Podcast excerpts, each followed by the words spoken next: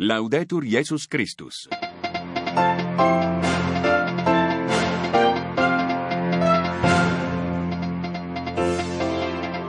I titoli del radiogiornale, alla messa, la preghiera particolare del Papa oggi dedicata alle donne in gravidanza e poi una riflessione sulle misure straordinarie anche per le celebrazioni per uscire sotto linea dal tunnel.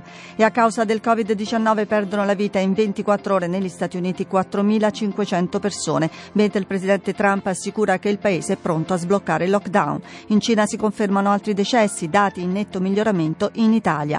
E il mondo ricorda Sepulveda nei suoi romanzi l'attenzione poetica alla lotta tra bene e male. 8.45 secondi, buongiorno da Fausta Speranza. Come avete sentito dai titoli, il pensiero del Papa nella consueta messa del mattino a Santa Marta oggi è andato alle donne che aspettano un bambino in questo tempo di pandemia. Per loro parole di incoraggiamento e una preghiera speciale. Poi nell'omelia Francesco ha sottolineato che la Chiesa è familiarità con Dio e con il popolo e che le celebrazioni senza fedeli di questi giorni sono solo per uscire dal tunnel. Il servizio di Alessandro Di Bussolo. Guarda alle future mamme il Papa nell'intenzione di preghiera con la quale apre la messa del mattino a casa Santa Marta nel venerdì dell'ottava di Pasqua.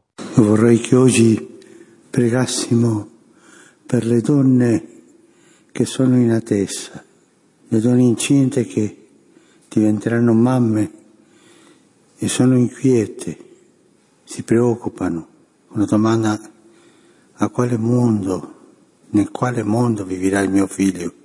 Preghiamo per loro perché il Signore le dia coraggio di portare avanti questi figli con la fiducia che sarà certamente un mondo diverso, ma sempre sarà un mondo che il Signore amerà tanto. Nell'omelia Francesco commenta il Vangelo di Giovanni e la pesca miracolosa dei discepoli grazie a Gesù risorto, discepoli che sono cresciuti nella familiarità col Signore, che è sempre comunitaria. Le celebrazioni senza popolo, solo in tv di questo tempo di pandemia, non lo sono, ma questo non è l'ideale della Chiesa, come ha fatto notare un vescovo al Papa.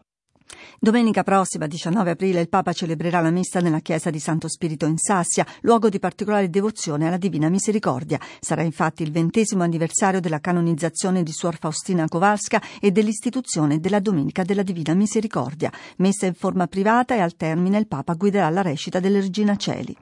Non si fermano contagi e morti a causa del coronavirus nel mondo, record di decessi in un giorno negli Stati Uniti, dove si registrano anche 100 contagi tra le persone sotto la custodia dell'Immigration and Custom Enforcement. Il presidente Trump assicura che può partire la fase di piena ripresa delle attività. Anche in altri paesi, in Europa, si pensa già a far ridecollare l'economia, ma l'Organizzazione Mondiale della Sanità raccomanda prudenza. Il virus ancora non è stato sconfitto. Servizio di Marina Tomarro.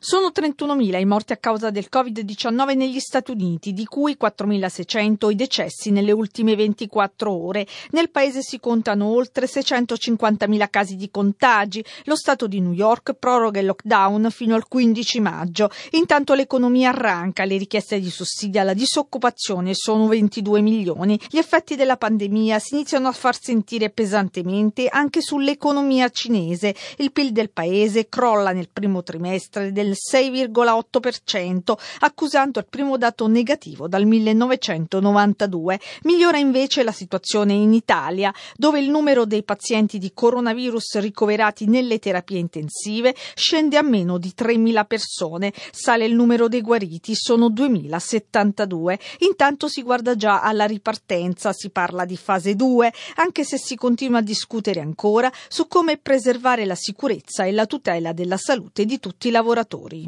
In Italia 9 milioni di persone hanno continuato a lavorare per i settori essenziali nonostante l'epidemia di coronavirus. Un'impresa su due è rimasta aperta con le adeguate garanzie e sono sempre di più i casi di aziende che hanno deciso di essere vicini ai propri dipendenti delle necessità economiche. Alessandro Guarasci. Siamo in Veneto, una delle regioni più colpite dal coronavirus. La cooperativa Latterie Vicentine conta 150 lavoratori e lavora nell'agroalimentare, nella produzione di latte e formaggio, due settori che hanno anche in tempo di Covid-19 dovuto soddisfare i bisogni primari. La produzione è aumentata e l'azienda ha dato un premio di produzione ai dipendenti, ma non solo, dice il presidente Alessandro Mocellin. Devolvere una cifra a favore del sistema sanitario veneto la nostra cifra serviva per l'acquisto di un respiratore da donare a un ospedale della nostra provincia, insomma, ecco. Ma vorrei lancia- lanciare anche un segnale di speranza, c'è gente che non molla, c'è gente che vuole andare avanti e tutti insieme eh, usciremo da, questa, da questo incubo.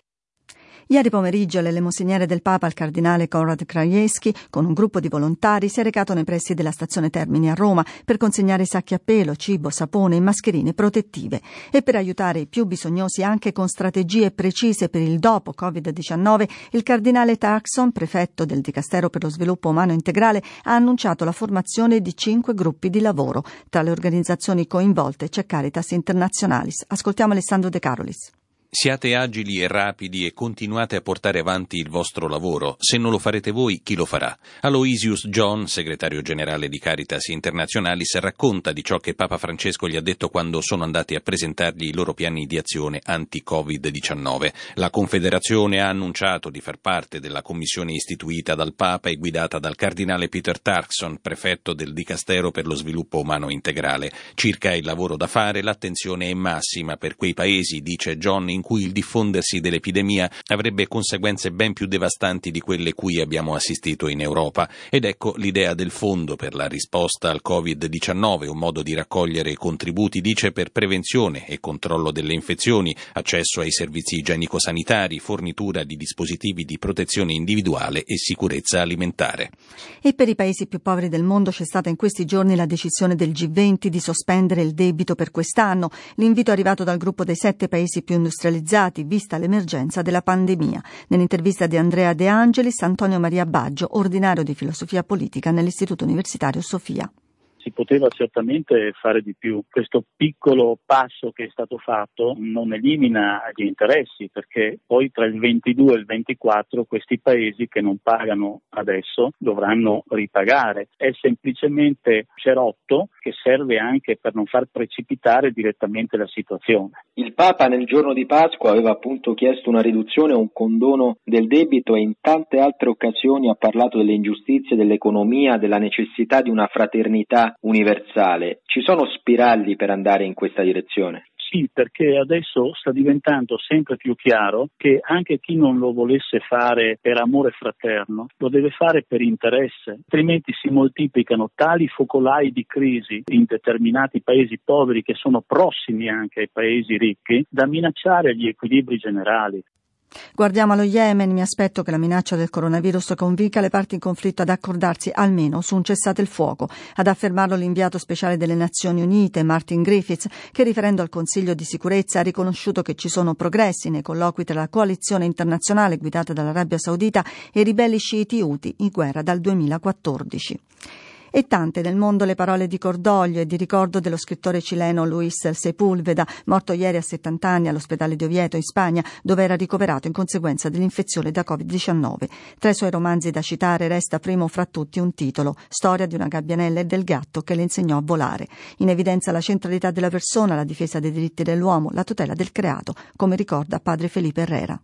L'intensità dell'opera letteraria di Luis Sepulveda è il riflesso dell'intensità della sua vita, mossa da una forte adesione politica e da un impegno verso persone concrete, non verso la generalità, ma verso ogni singolo individuo. La sua esperienza tra gli indigeni Shuar in Amazzonia è stata una grande fonte di ispirazione per la sua vita e per i suoi romanzi più famosi, e qui vedo una profonda sintonia con la preoccupazione di Papa Francesco riguardo a tutto ciò che dobbiamo imparare dai popoli originari, la loro visione del mondo, il loro rispetto per il creato, assieme alla promozione di uno stile di società che valorizza la semplicità e rispetta la ricchezza delle culture originarie. Lui Sepulveda ha saputo esprimere questo questo notevolmente nei suoi scritti.